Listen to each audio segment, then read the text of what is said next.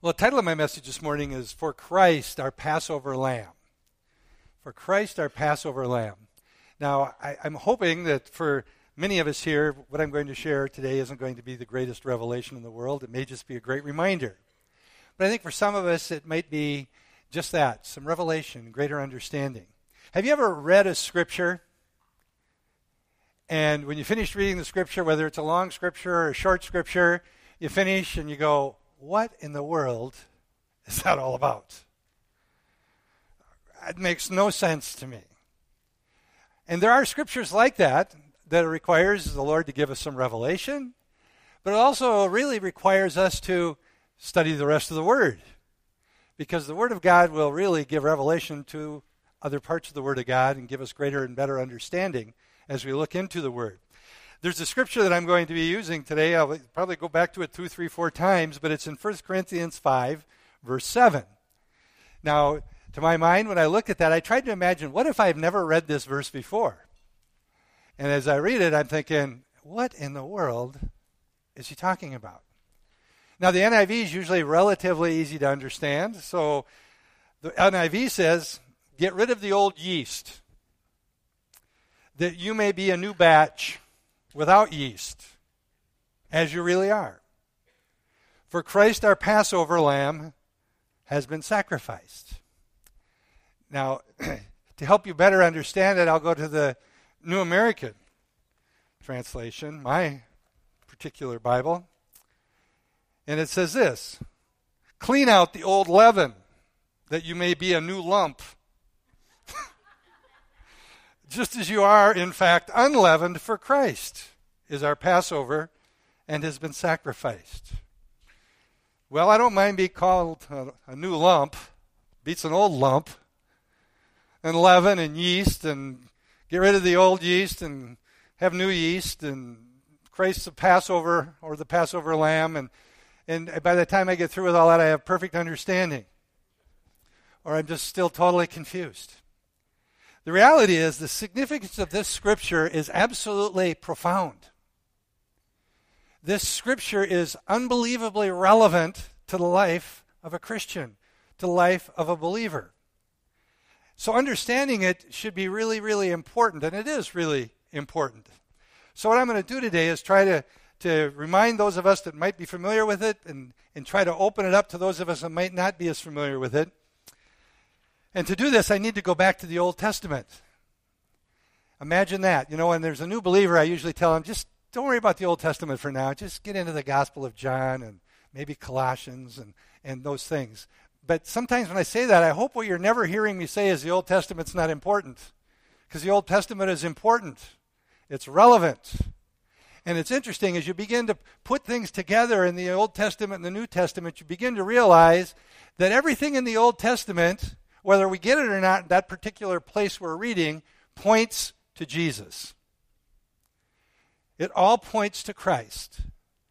And what we're going to look at in the Old Testament today is really a shadow, a foreshadowing, or a type of Christ. But I need to give you a little bit of background. Hopefully, you're familiar with the story of Joseph, the youngest of 12 boys who had the multicolored coat. If you went to Sunday school, you probably heard about Joseph and the multicolored coat. Well, Joseph, because he had some brothers that he irritated a lot, they sold him into slavery. And to make a long story short, he ended up in Egypt. And because of God's providence, he ended up being basically the second in command of all of Egypt. Egypt at this time was the most powerful empire, and Pharaoh was the most powerful man on earth. Matter of fact, they considered him a god. And this is where Joseph ended up, because of a series of circumstances that most of us wouldn't want to go through, and some that we might enjoy, he ended up the second most important person in all of Egypt. And then a famine hit the land where Joseph's brothers, his father, and most of what we would call Israel uh, lived. And it was a severe famine because God had placed Joseph in this amazing position of power and authority in the land of Egypt, even though he was not Egyptian, even though he was what we would call today Jewish, he was the second most powerful person. And through a long series of circumstances that I'm not going to go through, but I'd encourage you to read the story. It's in about the last 13 chapters of the book of Genesis. It talks about Joseph and his experiences of being uh, thrown into a well and then sold to traders and then eventually thrown in, in prison. He got accused of trying to uh, take advantage sexually of a, a, very important man's wife. And then he had some dreams, and then he interpreted some dreams, and amazing things happened to him to get to this position of authority. Read the story, it's great. But during this famine, his family ended up coming to Egypt. And for a number of years in Egypt, because of the favor that Joseph had, the people of Egypt prospered. They, it says they went to the land of Goshen, which would have been the best land in, in Egypt. And it says they, they prospered and they multiplied like crazy. But then eventually Joseph dies. And the favor of Pharaoh kind of died with him. And before long, Israel, the Jewish people, become absolute slaves to the Egyptians. And they were in Egypt for about 430 years. And most of that time was in slavery and bondage, building things for the Egyptian Pharaoh. And then the people finally got to this place where they were crying out to God, and God heard them. And God heard them, and most of us, I think, are familiar with the story then of Moses. Little Moses had been put in a basket, ended up in Pharaoh's house, raised his royalty in Pharaoh's palaces, and then he got himself in some trouble by killing an Egyptian. Went out of the wilderness for 40 years. And then God raised him up to be the deliverer of his people from Egypt. So that's kind of a quick synopsis of some background. So at this time, God's people, Israel, are slaves and in bondage. And they're, they're being abused, physically abused, and, and here comes Moses. God has called him to be the deliverer of his people.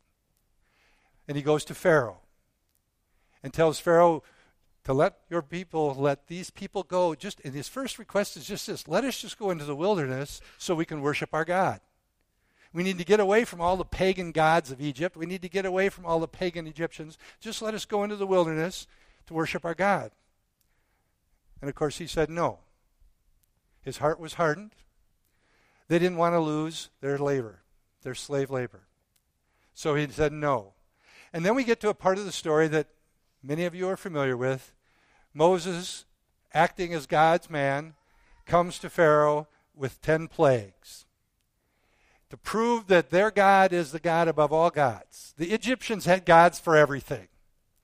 And it's interesting, if you study the plagues, most of the plagues directly refuted one of their many, many gods. But he came with these plagues, and there were ten of them. The first one, and if you've watched some of the TV programs and the movies, you, you, you'll recognize most of these turning the water into blood. And the fish all died, and putrid smell. But that didn't work. Then it was the plague of frogs. The frogs were just going to come crawling out of the Nile River and they were going to cover the land. It says they're going to be in your houses, they're going to even be on your stoves, they're going to be everywhere. Well, that didn't work. And they died too and piled them up and they stunk a lot. Then it was the lice. Then it was the flies. Then the livestock all got diseases. Then the people were all covered with boils. Then there was the hail from heaven, fiery hail from heaven that fell on the land. Locusts covered the land and eat, ate everything in sight, and still Pharaoh, his heart was hardened. Then it said darkness. The, the ninth plague was darkness, and the scripture says it was darkness so dark you could feel the darkness. And still, Pharaoh's heart was hardened. And then that brought us to the tenth plague. And the tenth plague, when Moses went to Pharaoh, the tenth plague was the fact that the oldest child, the firstborn of all of Egypt, was going to die. Didn't matter if you were rich or poor, didn't matter if you were Pharaoh's son or the son of somebody who was in prison. Didn't matter. And of all the animals, the firstborn was going to die. This was the final plague put upon Egypt if they didn't let God's people go. And that kind of brings me to where I want to start today. In Exodus chapter 12, verse 29, it says this At midnight, the Lord struck down all the firstborn of Egypt, from the firstborn of Pharaoh, who sat on the throne, to the firstborn of the prisoner who was in the dungeon, and the firstborn of all the livestock as well. I want to back up a few verses to verse 1 of chapter 12 of Exodus. And I'm going to read the first 13, 14 verses and just kind of work our way through it. And if I would, I want to remind you of the title of the message is For Christ, Our Passover Lamb. You know, we're entering in to what the church calls the the Easter season, the Lenten season. We've been in it for a few weeks already. Easter's about four or five weeks away. And the Passover lamb has such relevance to the Easter message, the Easter story. In Exodus chapter 12, starting at verse 1, it says this The Lord said to Moses and Aaron in Egypt, speaking to Moses and his brother Aaron, and he said, This month is to be for you the first month, the first month of your year. What was about to take place was so significant. God is telling Moses, You know the old calendar? I'm changing it. We're going to have a new calendar. This is going to be the calendar you're going to follow for all of the sacrificial offerings, all of the feast days. We're going to have a new calendar. The first month of that, uh, that new calendar is Abib, or later on it was called Nisan. It's about this time of year, actually, very end of March into April. And he says this is going to be the first month of this new year. God's going to do something very significant. And then he says in verse 3 Tell the whole community of Israel that on the tenth day of this month, each man is to take a lamb for his family, one for each household. If any household is too small for a whole lamb, they must share with one share one with their nearest neighbor. Having taken into account the number of people there are, you determine the amount of the lamb needed in accordance with what each person will eat. Very practical on the 10th day of this new month, I want you to get a lamb. And I want you to decide can we all eat it in our own family or do we need to invite the neighbors over? Jewish history or tradition says it was usually at least 10 people to consume this whole lamb. So he says, on the 10th day of the month, go pick out this lamb. And then he goes on in verse 5 and he says, The animal that you choose must be a year old male without defect. And you may take them from the sheep or the goats and take care of them until the 14th day of the month. So you're going to pick out this one year old lamb, either of a sheep or a goat, and then you're going to keep it for four days before we're going to kill this lamb for this Passover meal. And then he goes on and says, And when all the people of the community of Israel then must slaughter them at twilight. Why four days? Well, four days of preparation, but also four days of inspection. This lamb was to be a perfect lamb, spotless, without blemish, a perfect lamb. And then on that 14th day, they were to slaughter that lamb and prepare it for the meal. And they give very specific instructions about slaughtering this lamb. It goes on and says, Then they are to take some of the blood and put it on the sides and tops of the door frames of the house where they will eat the lamb. So the blood is not to be eaten. The blood is to be collected when they slaughter the lamb, put it on the, the doorpost over the door and down the sides of the door with very specific instructions.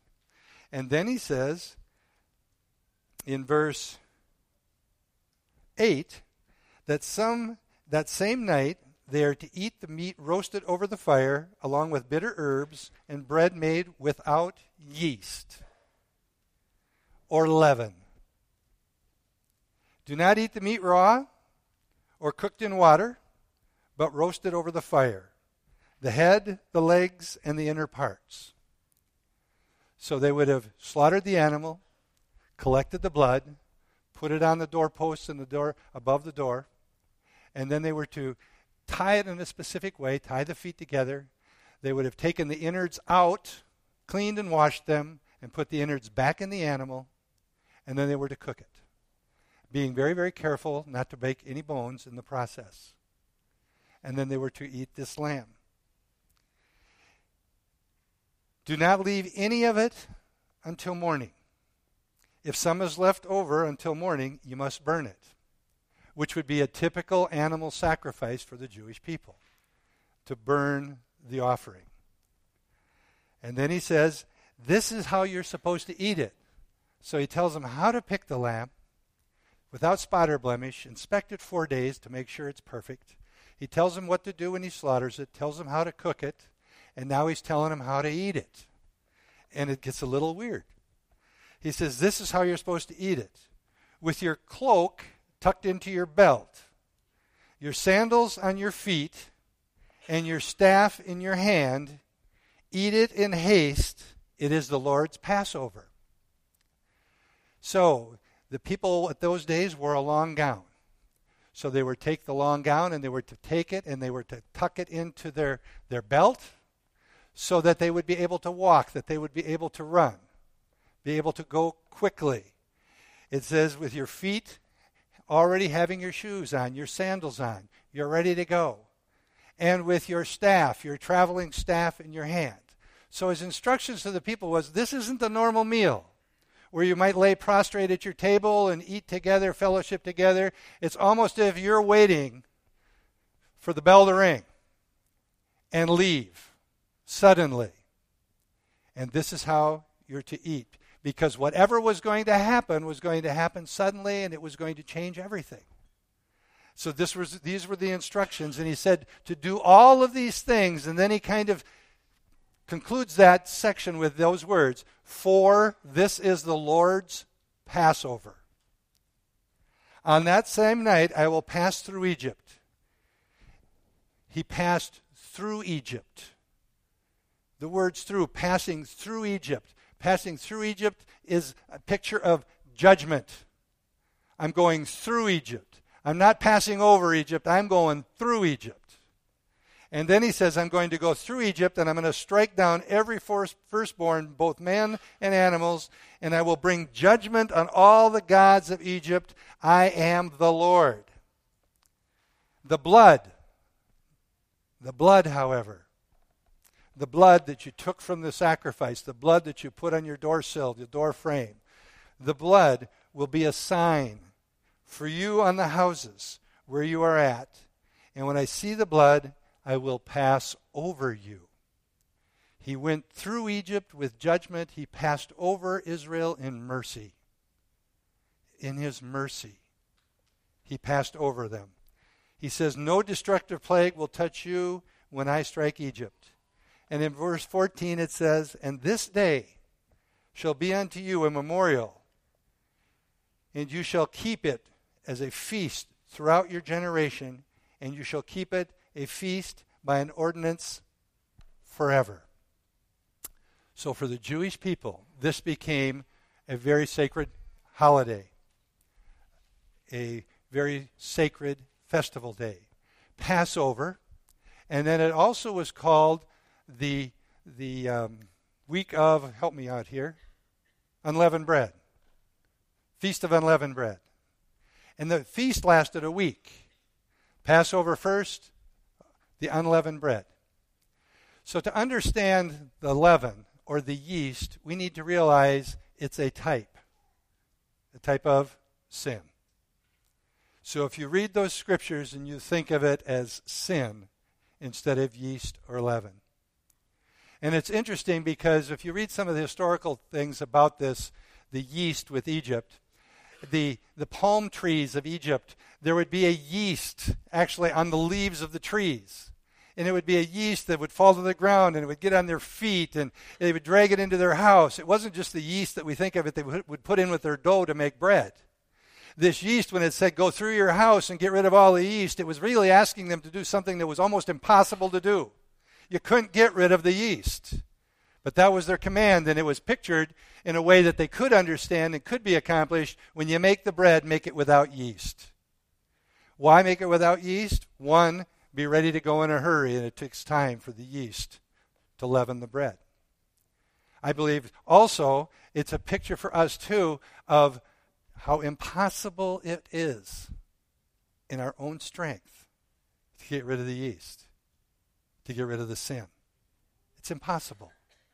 More impossible than it would have been for the Israelite to get the yeast out of their house.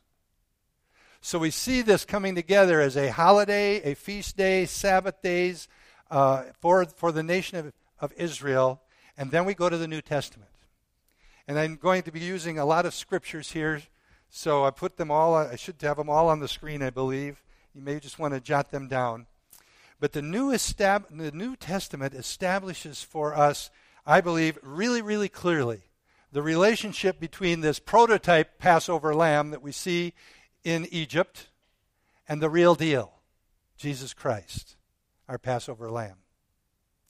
The Apostle Paul wrote in 1 Corinthians 5 7 that I read to you. Now, re- now, when I read it, with what we've just covered, think about what it says. Get rid of the old yeast, that you may be a new batch without yeast. How do we get rid of the yeast? How do we get rid of the sin? There's only one way through Christ, the Passover lamb. It says, Get rid of that, that you may be a new batch without yeast, as you really are. If you've accepted Jesus Christ as your personal Lord and Savior, your sin has been dealt with. He says, Don't look back at all that old yeast. Get rid of that old yeast. Look at the new yeast as you really are this new person, this new creation, a new batch, I should say, without yeast. When God looks at you and me, He does not see your sin. He's cleaned the house. When we accept Christ, it's clean. Sin is forgiven, it's been dealt with. He won't pass through with judgment, He passes over with mercy because of Christ. And it goes on and says at the end of that verse, For Christ, our Passover lamb. Everything in Egypt on that day that they got out of Egypt was a picture for the New Testament Christ, Jesus. The Passover lamb, Jesus, our Passover lamb. John the Baptist recognized Jesus as the Lamb of God in John 1:29. He said the next day John, sitting with his disciples, the day after he's baptized Jesus, he says, sees Jesus coming toward him and said, "Look."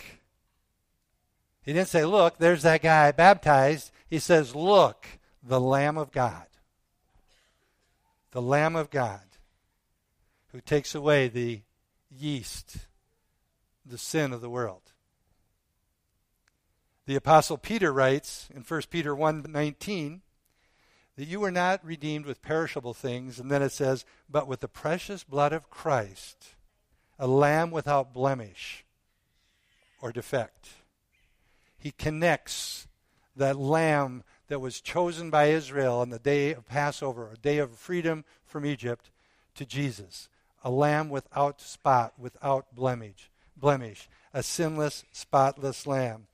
And he is called this, and it's it's made really real to us in Hebrews chapter 4, verse 15. The writer of Hebrews says, For we do not have a high priest who is unable to sympathize with our weaknesses, but we have one who has been tempted in every way, just as we are, yet without sin, without blemish, without spot. Jesus, the perfect, spotless, pure, without blemish Passover lamb. Jesus is coming back one day and he's going to judge the world. But when he comes back, he is going to pass over all of his because of the mercy that was exhibited to us through Jesus Christ, the Passover lamb, who paid the price. And it doesn't stop there in the New Testament. In Revelation, John writes in Revelation 5, verse 6, he says, Then I saw a lamb looking as if it had been slain, standing in the center of the throne. Jesus, the Lamb of God. Peter sees this in a, uh, John sees this in a vision of heaven, the Lamb that has been slain. And the Apostle Mark tells us that Jesus was crucified during the time of the Passover. And if we really want to spend time studying all this, the thing, it's so amazing. You know, they were supposed to kill a lamb, kill a lamb, as we read it, depending on your translation, somewhere around dusk. Well, what that really was was about 3 o'clock in the afternoon after the afternoon prayer time was over. They would then kill the lamb at about 3 o'clock, which they would call twilight or dusk, and then it would be ready to be eaten later as darkness was coming. What time of day was Jesus crucified on the cross? The Passover lamb. Three o'clock in the afternoon. God is so amazing. When He gives us a type or a shadow, and when Jesus fulfills it, He fulfills it perfectly.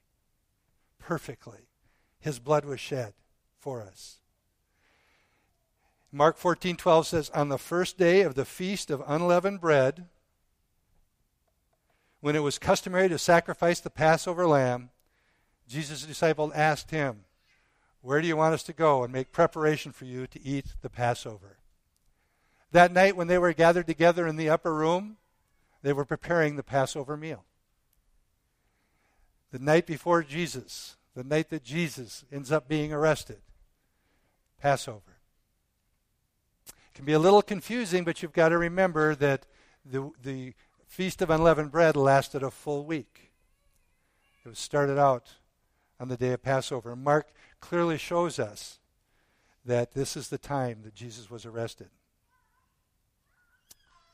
So the connection between the type or the shadow of the Passover lamb in the Old Testament has now been revealed to us as Christ, the real deal, in the New Testament. He is our Passover lamb, the Lamb of God. And it tells us in the scripture that the Bible, the Bible makes clear to us that we as believers, when we accept Jesus Christ as our Lord and Savior, we are symbolically, the blood of Jesus is applied to each one of us. Just as the blood was applied to the doors as a sign that Jesus, that God would pass over, not judge. As new believers, the blood of Christ symbolically covers us with his sacrificial blood. It says he pours it on our hearts. So we escape death and judgment. Hebrews 9, verses 12 through 14. He, referring to Jesus, it says, He did not enter by means of the blood of goats or calves, but he entered the most holy place once for all by his own blood, having obtained eternal redemption. The blood of goats and bulls and the ashes of a heifer sprinkled on those who are ceremonially unclean sanctify them so that they are outwardly clean. How much more then will the blood of Christ, who through the eternal Spirit offered himself unblemished to God, to cleanse our consciousness from acts that lead to death, so that we may serve the living God? The blood that is symbolically applied to us, like the blood that was literally applied to the doorposts saves us from the judgment and death, and leads us into eternal life. Jesus, our Passover lamb. Scripture you, that you'll hear often, Romans 6:23 says, "For the wages of sin is death, but the gift of God is eternal life through Jesus Christ our Lord." The wages of sin, the penalty for sin, is death. But when the blood of our Passover lamb, Jesus Christ, is symbolically applied to our hearts when we accept Jesus as our Lord and Savior, the judgment is removed, the sin is forgiven, and we now have the promise of eternal life with Christ. The first Passover lamb marked Israel's escape from slavery of Egypt. Jesus, as our Passover lamb, marks for us our escape from the slavery and bondage to sin and death. Until that blood is applied to us, we're lost. We are condemned to death, eternal separation from God the Father. But the moment we accept Jesus as the Passover lamb who died sacrificially on our behalf, we are symbolically washed with the blood of Jesus. Judgment has been already paid for through Christ, and we are deemed worthy to have eternal life with God the Father. Romans 8 2 says, Because through Christ Jesus, the law of the Spirit of life set me free from the law of sin and death.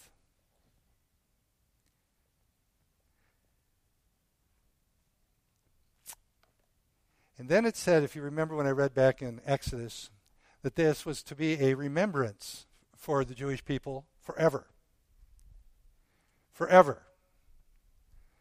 And the Jewish people still today celebrate the Passover. They've changed a few things over the centuries, but they still celebrate the Passover as a very sacred day. What about the rest of us? God said it was to be commemorated forever. Are we making a mistake in not celebrating the Passover? Or are we doing something else in obedience to what God told us to do instead? This should hopefully also remind us of the significance of what we sometimes take lightly when we receive communion. Communion. 1 Corinthians 11, verse 26, when Jesus is with his disciples and they're receiving that, eating that last meal, he says, For whenever you eat this bread and drink this cup, you proclaim the Lord's death until he comes. We still commemorate our Passover lamb's death through communion. Communion is a very significant thing. It's not law, it's an ordinance that we are to carry on until he comes back just as they were commanded to carry on the Passover, which God intended for them to carry on until Jesus came, till the real Passover lamb came. When they missed the real deal, they are still sacrificing the shadow. It's such a sad thing. Many, many Jewish people are becoming Messianic Jews. They've accepted Christ, but there's so many more that are still living under the law. So, hope, you'll see as I went through this, and it may not be the most exciting message you've ever heard, but it should be so powerful. What we see in the Old Testament helps us to understand what Jesus is, what he has done, what took place the Old Testament Passover, though it was very real for them, was nothing but a shadow, a foreshadowing of a much better thing to come. And that much better thing, of course, is our Passover lamb, Jesus. It's through his perfect sinless life and sacrificial death that we are able to pass from death to life. Am I almost done? For those on tape, that was my grandson. Should we finish soon? No? We will anyway.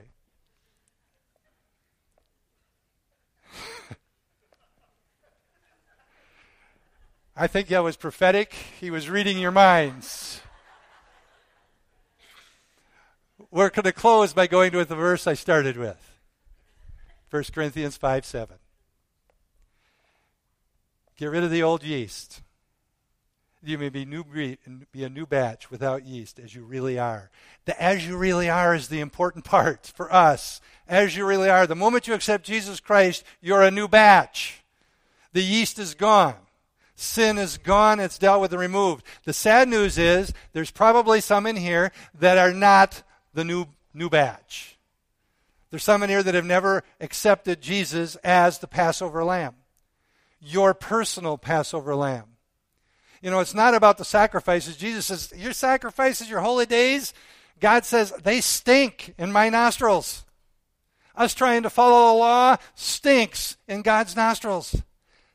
What's required is to accept, accept by faith through grace the Passover lamb.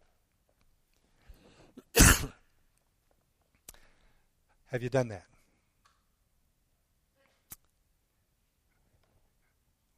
We all face judgment.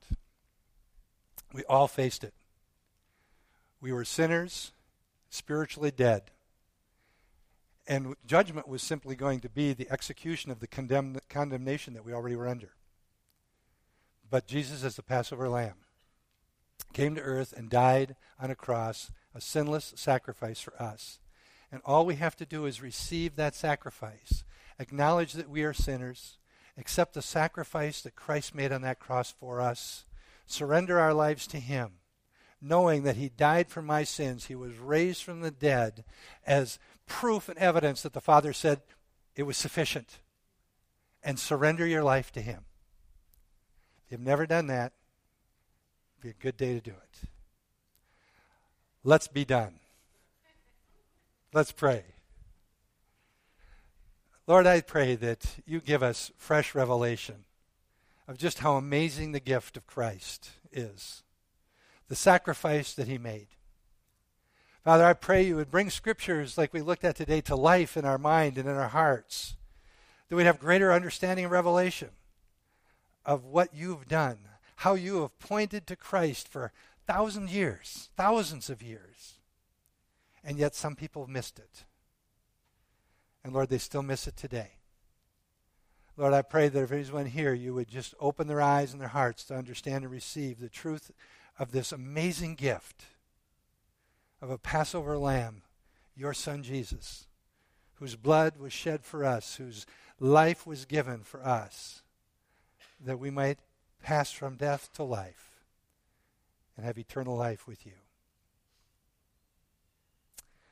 Pray now, too, Lord, that you would just go with us this day and this week watch over us, keep us safe. Lord, I pray you would give, us a real alertness to all the opportunities that present themselves each day to be your hands and feet, to, to share the love of Jesus, to be light in a dark world. We ask all this, God, that you would be blessed and receive all the glory and all the honor. And we ask it in your Son's name. Amen.